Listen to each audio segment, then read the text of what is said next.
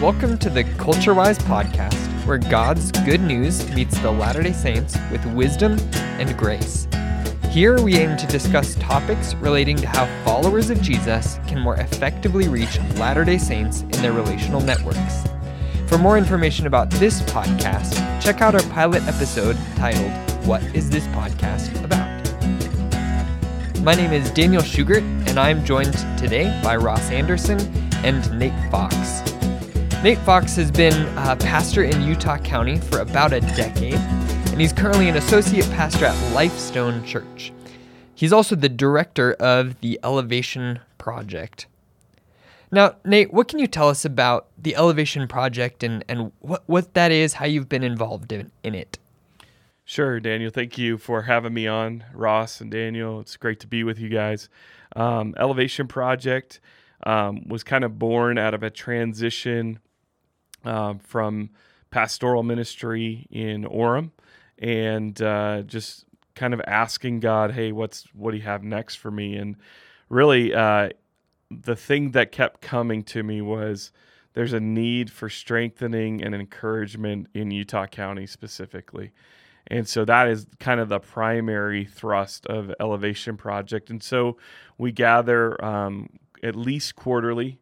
Um, and now we're we're working together with other organizations like uh, uh, Love in Utah, standing together uh, to to gather more often than that. But the the main Elevation Project gatherings about every quarter, and we we do a pastors lunch, and God has just been using it in awesome ways. Um, we uh, last gathering was uh, two weeks ago, and we had 19 pastors from Utah County at a lunch, and so um, my prayer is that they're encouraged, they're strengthened. Um, we'd like to bring out some of the the cultural aspects. Uh, there are there are churches that that engage the culture really well. There are churches that struggle a little bit, and we'd love to see, uh, especially new church planters, come and, and learn from some of the the people who have gone before them as a part of this. So that that's the main thrust. The the other part of Elevation Project frees me up uh, to do other things, and I work very closely with uh, Love in Utah, uh, Dave Elsog, and so uh, we uh, we together are doing some fun things with a podcast ourselves. We're excited about that. Mm-hmm. Yeah. So, is the Elevation Project open for if there are some listeners who are pastors and ministry leaders in Utah County? Can they participate? Can they get in? Absolutely. Uh, we, yeah. And how would they how would they find you? Let's make sure they have maybe a way to figure sure. out how to do that. Uh, the best way the best way to reach me is probably just through our website, which is elevationprojectut.com. Uh, so uh, there's there's a contact page where they can get a hold of me, and and uh, I'd love to get lunch, coffee with any, mm-hmm. any ministry leader that's down there, and, and invite them into what we're doing uh, on that quarterly basis. Yeah, yeah, great. Thank you so much for that. Now, today we want to talk some about the trends that you've been witnessing in Mormonism and in some of the evangelical churches, uh, especially down in Utah County, as you've mostly engaged in. But let's let's first talk about what are some trends that you've seen of Latter Day Saints who are leaving Mormonism. Yeah, it's it's kind of a whole new ball game. I, I moved to Provo in 2002, so this is my 20th year in Utah County uh, 16 years in Provo. When I first came to, to Utah County, uh, the vast majority of people that I knew were devout, what we would call temple worthy, uh, you know, RMs, returned missionaries. Mm-hmm. Uh, and the landscape of Utah County is is changing, uh, especially with our move from Provo to Saratoga Springs, where we live now uh, there's there's just a number of things that that we've noticed uh, that never never would have happened uh, when we first moved to Utah County, and uh, there's just a a new level of of people leaving the LDS Church. I don't think that's anything new. Uh, there is the, the, the types of people who are leaving the LDS Church are very different today than they were, um, you know, in in 2002 and the the whole attitude and the nuances around it have changed tremendously. Uh, even from some of my most devout friends uh, in 2002, it would have just been a real shock hmm. that anybody was leaving the, the LDS church. And today it's not. Everybody knows somebody who's leaving the LDS church. And so that's created some new dynamics. Mm-hmm. Yeah. So, what what specifically have you seen is a reason why some of these people are leaving who might not have left, or or you would have thought they would not leave? You know, Ross and I, we you, we've talked about this quite a bit. I think that one of the common themes is there's just a familiarity of of people who are leaving, which uh, creates a a what used to be a shock is now normalized. Uh, like I said, everybody knows somebody within their sometimes immediate family, yeah. let alone their extended family, uh, that is that is at least wrestling with where they're at with the church at the uh, at with the uh, the LDS church, uh, if not already have have left, and so um, that's that's a that's a tremendous difference in 20 years. Mm-hmm. nobody nobody had immediate family members leaving the LDS Church. Uh, so why why is that happening? Oh, we know the internet has made, had a huge role in that. Uh, I think beyond the internet, it's the internet in a very personal space on our phones. Hmm. Yeah, that's a great point because the internet's been around for you know decades now at this point, and yet the people, the, the number of people leaving Mormonism is accelerated in the last 10 years.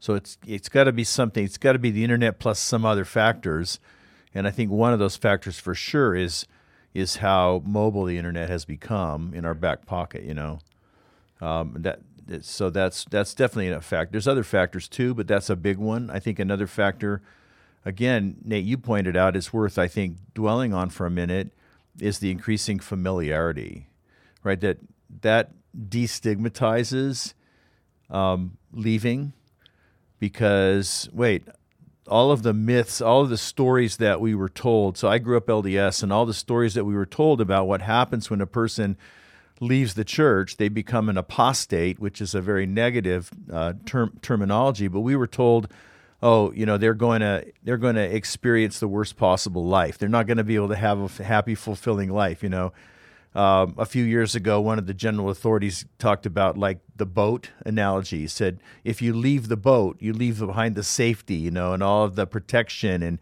and he goes beside, they said, you know, besides, where are you going to go? Mm-hmm. Well, and I think people are realizing, well, yeah, there is, there are other places to go. There are other options. And, and the safety of the boat maybe is overrated. Right. The way that it's been sold, the way that it's been portrayed um, in the Mormon culture has proven to you know not really um, play out the way that the LDS leaders said that it would play out. And so it becomes more and more of an option. The more people we know, the more people we see, like you said, who've we've experienced some people, maybe even our own close family. And um, as an LDS, active LDS person, I may not like it, mm-hmm. and it may introduce some um, tension at times or some disconnect into our family life, but but it's not like oh my gosh these are abject apostates, right? Right. Yes, and I th- I think the the words like excommunication, um, you don't hear people talking about their immediate family as being excommunicated anymore, mm-hmm. right. right? Right. So there's there's a what used to be a bit of a shunning uh, culture within the dynamics of the LDS church has softened tremendously, where people are saying, uh, we're not going to make an example out of my daughter. We're not going to make an example yeah. out of my brother because we still want them at the family reunion.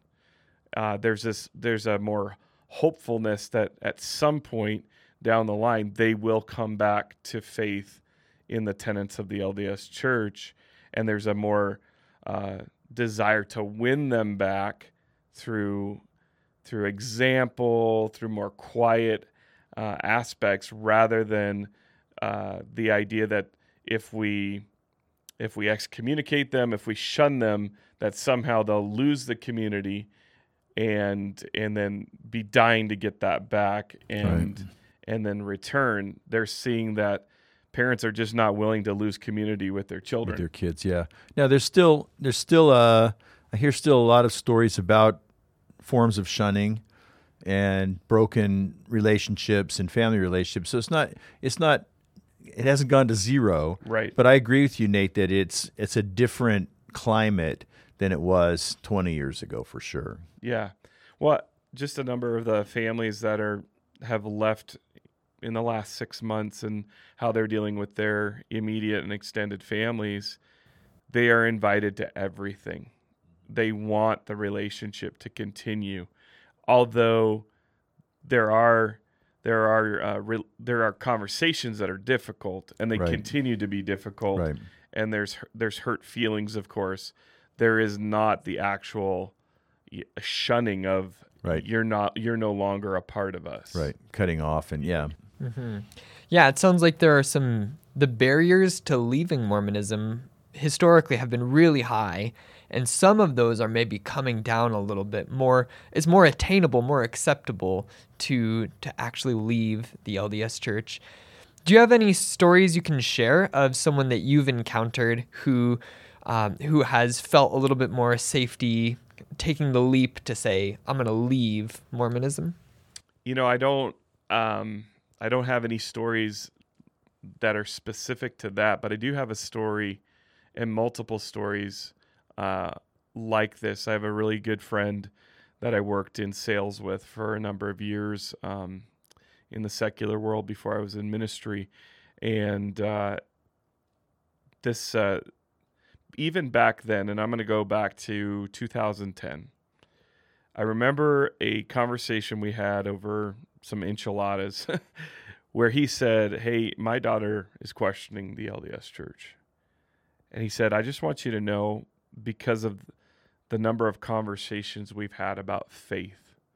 And I know that we don't align, you know, perfectly. Otherwise, you would join my church and I would join your church. Yeah. Uh, I do want you to know that as my daughter is questioning if she even believes in God or if she even believes in Jesus, I just want you to know that if if she was open to talking with you, I would go that direction.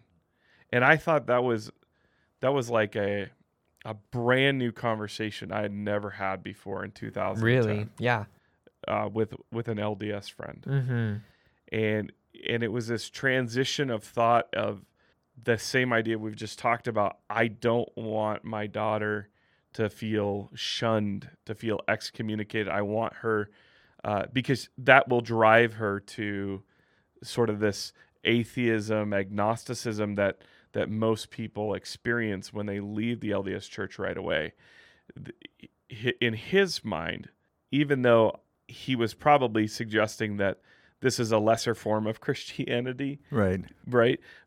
It was much better of a worldview for his daughter to at least believe in the Savior, in the, in yeah. his words, Right. Right. Um, and and I don't know what kind of um, mental gymnastics he was doing with his own understanding of of the the the problem of apostasy within the LDS Church, but for him it was the present experience with my daughter. I don't want her to have a a a life without a moral compass Right. or a faith in God Right. because he's like I've watched your life and and I would say you're as Christian as any LDS person I know. So if my daughter can have that, I I guess God will figure out the rest. I mean that's that was kind of the the thrust of the conversation. Yeah. Mm-hmm. And Yeah. so what I've seen in the 12 years since is more and more people expressing that that same um, desire for immediate family, that they would much rather them have faith in Jesus, like some of their evangelical friends do, even though it's not exactly what they would fully want. Mm-hmm. Right, that makes sense. Now here's a here's a phenomenon, Nate, that I've observed, and I and I think you have too. But I'd like to hear your take on it. Um, as the as the kind of Daniel mentioned, like the barrier, the barriers, the obstacles have declined. And so I see more and more people who are have some kind of relationship in both camps. They haven't formally left Mormonism in any or, or even they're still they're still engaged, still involved, but they're also sampling evangelical Christianity. Maybe they're coming to our church and going to the other church, or they're involved in a in a in a small group Bible study, but they're still in some way loyal in their to their Mormonism, maybe for whatever reason, family reason, whatever. So they so they're they're kind of living with a foot in both worlds. Yes. Um, how much have you seen that happening as a as a trend in the LDS world right now? I feel like almost everybody that's transitioning is in that world right now at our church.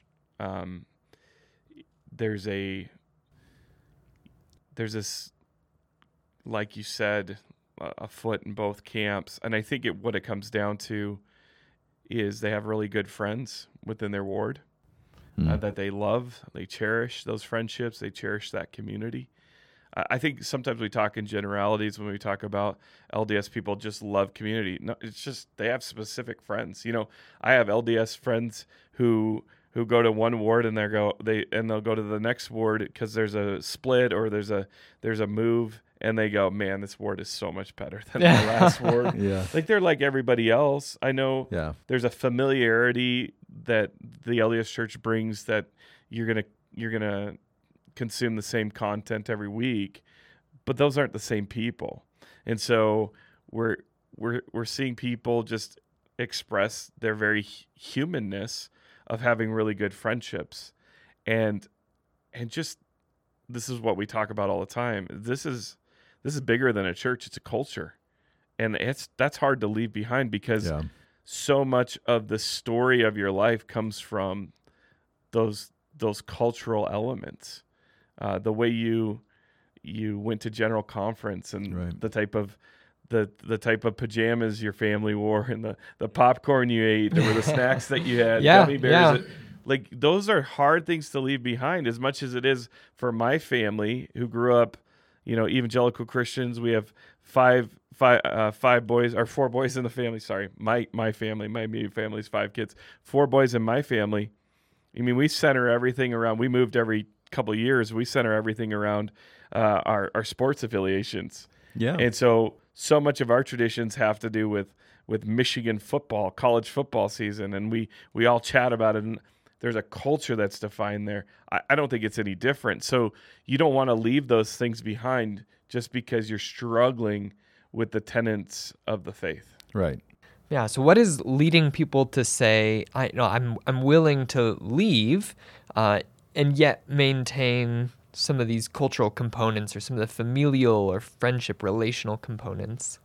I think people's conscience are held captive by what's out there.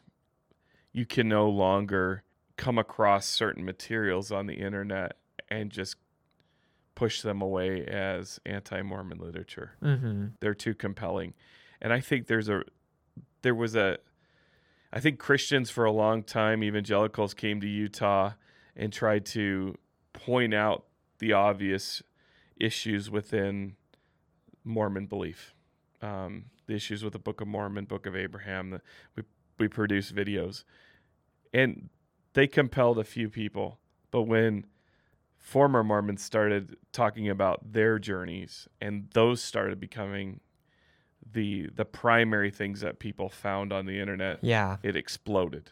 You know, uh, CES Letter, the my uh, was it a letter to my to my wife to my yeah. wife. These are things that everybody's encountering who has any sort of doubts or questioning questions that are not being answered and they're looking and they, they feel they have the privacy to go look um, i don't think the lds church has as strong of a grip on what anti-Mormon literature is. If people have doubts and those doubts are not answers, people will go find something. Mm-hmm. Right. And it's, you know, this is why the church developed the uh, gospel topics essays in the last decade.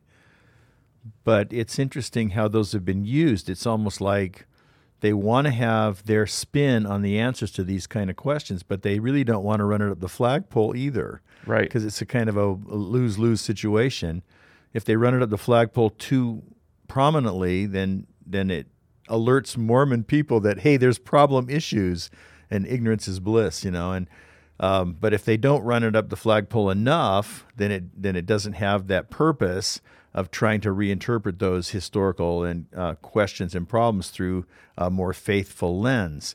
And so, you know, that's an, just an interesting, intriguing spin-off of the whole topic that you're talking about. How the Mormon Church has tried to um, do you know maybe damage control and get out ahead of some of those issues and and I'm not sure they've been very successful. Yeah, that's a good point. Now I know you have talked a little bit about some of the tension between uh, the LDS value of family and the also the value of serving in the church. How have you seen that tension play out recently? Yeah, I think um, yeah. So the question is, is really about this this struggle that um, I think really was revealed during COVID, right?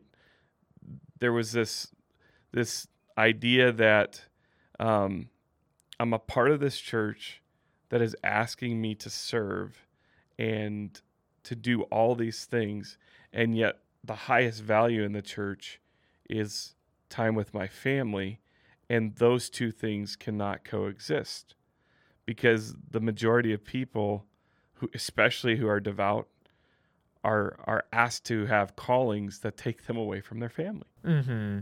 Right? And we've we've seen this before, and I, I don't think anybody who um, who has engaged their neighbors well and has has engaged neighbors who are devout has not heard how how much they have to do. Uh, most of my neighbors, especially in Provo, would would just kind of go, "Wow, we are busy people. It's almost like we don't have time for family." And at least down in Provo, where I, I coached soccer for six or thir- thirteen years, family home evening Monday nights was like golden because guys who were in the bishopric, guys who were in, uh, you know, um, elders quorum, uh, ladies who were in relief society they didn't have a moment on Sunday to be with their families. Yeah. And so all of a sudden COVID happens and the church says we're not meeting.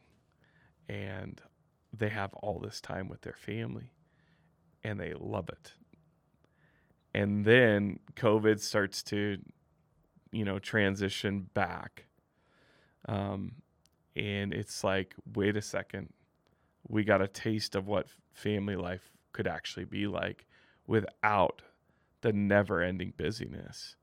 And that tension, I think, has created a lot of questions into how devout are we going to be?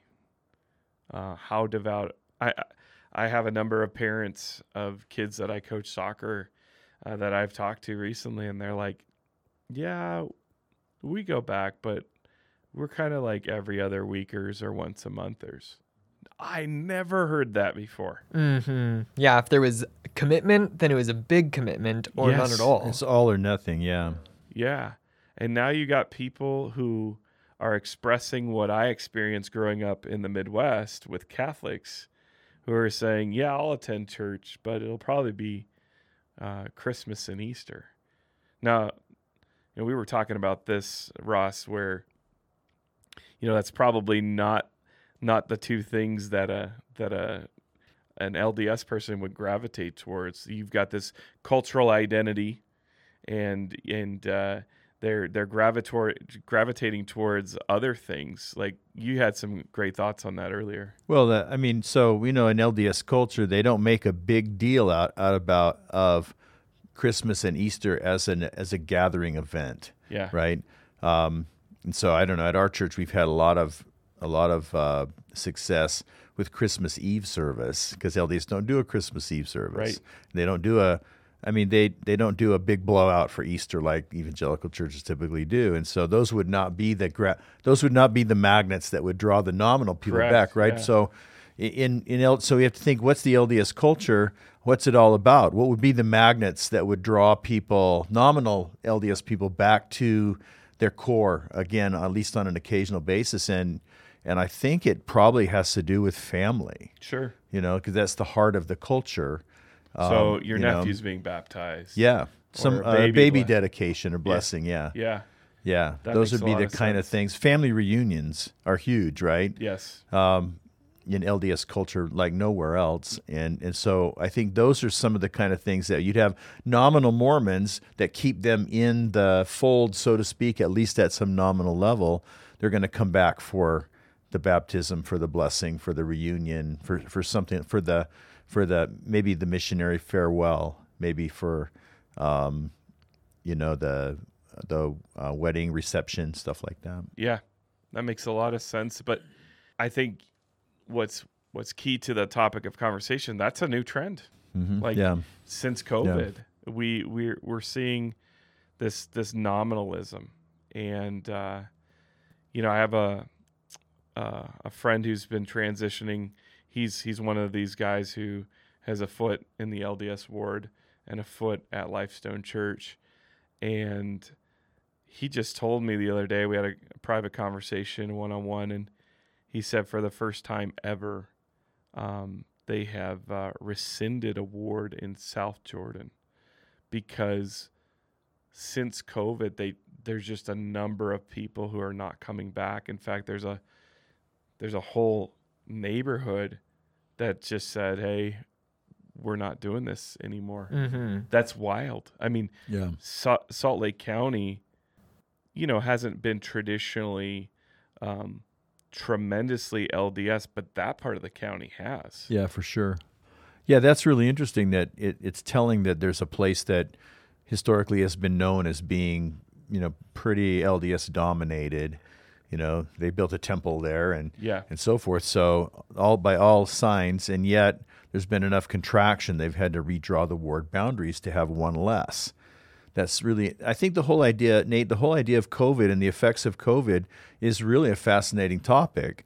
Um, first of all, it's affected evangelical churches too. Tremendously. We've all had we've all had people that disappeared during COVID, and we we haven't seen them again Yeah. and we're going like, wait, are they going to another church, or they or they just or did they just you know kind of opt out of church attendance? And we think more than likely it's the latter, more than the former. And so it's affected everybody in the in the faith world, so to speak. But it gives us an opportunity as as Christian churches in Utah to say, hey, we this is a this is a phenomenon that we really want to be aware of and understand the implications that it has in the LDS world that we're trying to reach. And so that's one of the implications is that it gave people permission to participate less. The eyes of the church weren't on them every Sunday.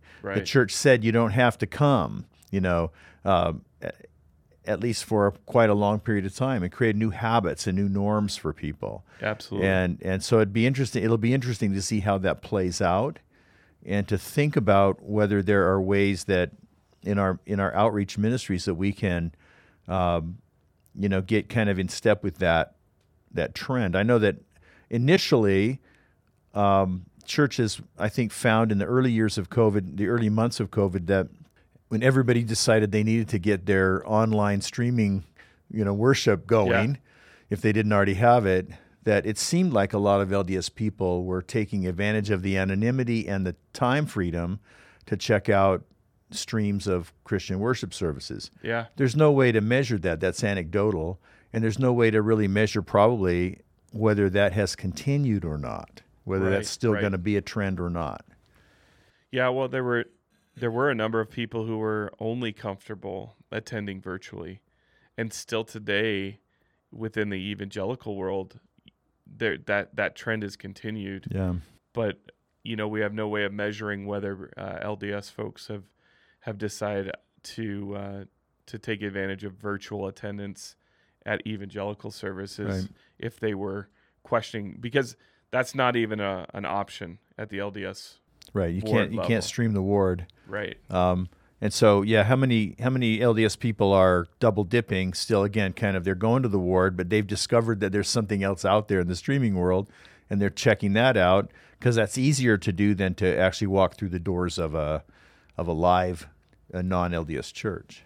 And what what we found too with the people who are coming through the doors, uh, like you said, we, w there's pretty much no way to to measure people who are coming through the virtual doors, but the people who are coming through the doors have a familiar uh, conversation with us. It is or a similar conversation with us, which is there's something more about Jesus that's Mhm. expressed here Mhm. uh, in in the worship and the way we sing, uh, as as uh, as uh, the message as well. And and so uh, I wonder, you know, like you said, it's anecdotal if if there's people entertaining that because the common language with people coming through the doors is there was just more I wanted to find about Jesus that I didn't fully grasp at the LDS church.